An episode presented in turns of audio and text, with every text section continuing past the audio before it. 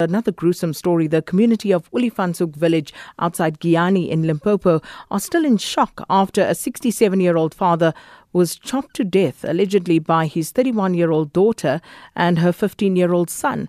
Now, the suspect, who has since been arrested, um, killed him for his social grant money. Our reporter Rudzani Chibase tells us more. Community members say it has never happened before that a child killed her parent especially over social grant.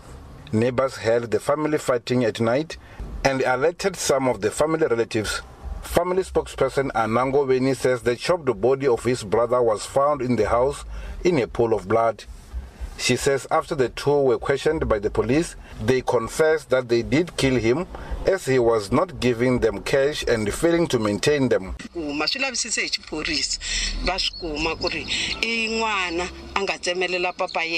Police came to investigate and found that he was chopped to death by his daughter and her son. I did not ask them myself as to why they killed my brother as I was still too emotional. Police questioned them and they did confess that they killed him as he was failing to give them cash and to maintain the family.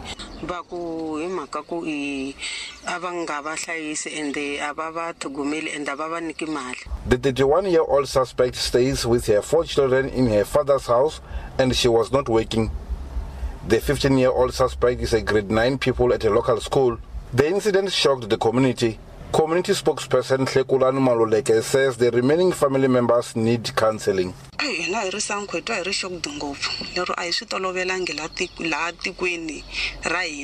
We are shocked because we are not used to this, especially if a female killed her parent. We are not used to this at all. The entire remaining children need to receive counseling.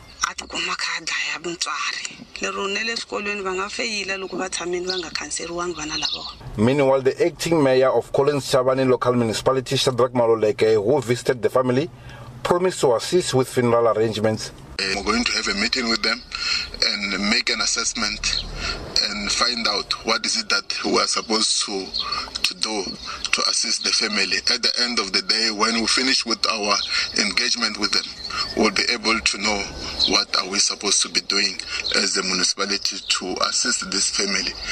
These cases where uh, killed by a female, they are not that very much prevalent in our uh, communities. Meanwhile, Brigadier Motlafela Mojapelo says the two suspects have been charged with murder. The minor suspect has been kept at a Bosasa's place of safety at Malamulele. They will appear in court soon. I'm Rosan Chibase, SABC Radio News, Oliphants Hook Village in Limpopo.